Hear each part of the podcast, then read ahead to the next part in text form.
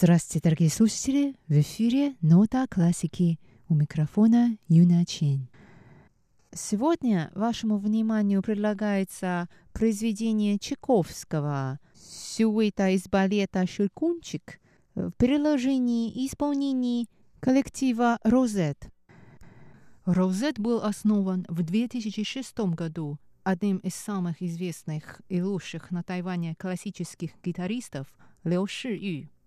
Лео Ши выступил недавно, в этом году, в рамках одного из международных музыкальных фестивалей в Новгороде.